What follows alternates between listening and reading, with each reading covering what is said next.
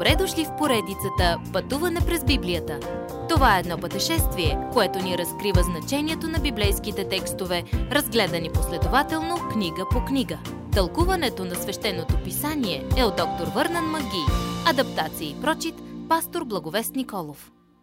Над 144 хиляди. От деня, когато Бог призова Авраам в битие, винаги е имало остатък от хора, верни на Бога. В голямата скръп Бог ще има остатък от Израел, които ще бъдат спасени и ще свидетелстват за Христос, макар и малък брой. Бог ни казва, че 144 000 юдеи ще бъдат спасени.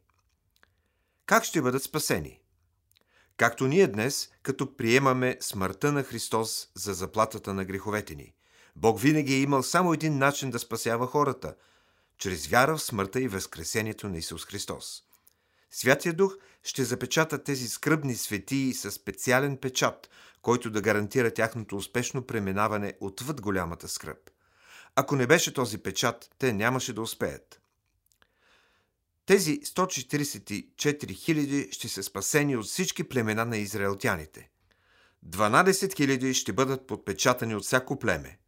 Бог е обещал отдавна на Израел през Стария Завет, че ще дойде и ще установи своето царство. Първо, това ще е хилядолетно царство, време на изпитание и после направо във вечността. Някой казват, че Бог е приключил с Израел, но това не е вярно.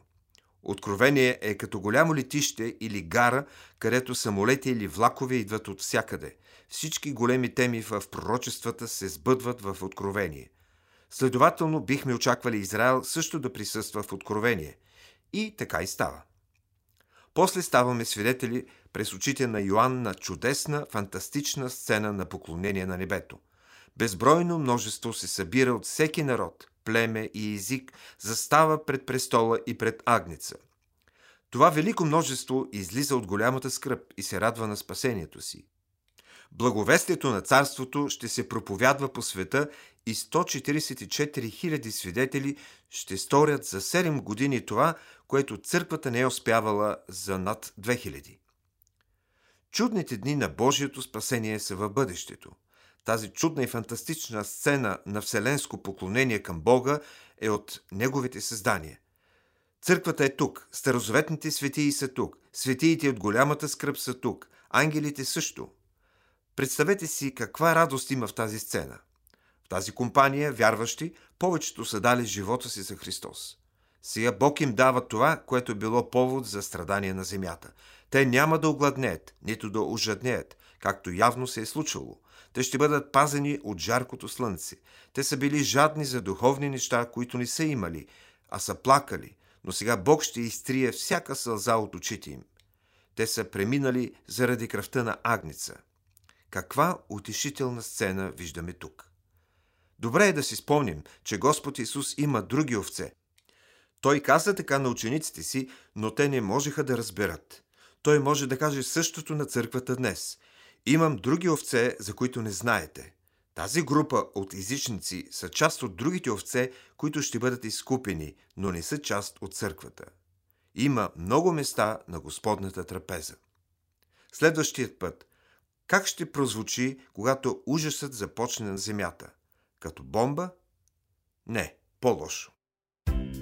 Уважаеми слушатели, вие чухте една от програмите в поредицата Пътуване през Библията. Ако ви е допаднало изучаването, заповядайте на www.ttb.bible, където има много и различни програми на български язик. Ако свалите нашето мобилно приложение от ttb.bible, ще получите достъп до систематично изучаване на всяка книга от Библията. Разкажете ни как Божието Слово променя вашия живот, като ни пишете на електронната ни поща info@studio865.org или в нашата фейсбук страница Пътуване през Библията. Освен до аудиопрограмите, чрез мобилното приложение ще получите достъп и до различни материали. И на още едно място ще намерите нашите обяснения на библейските текстове.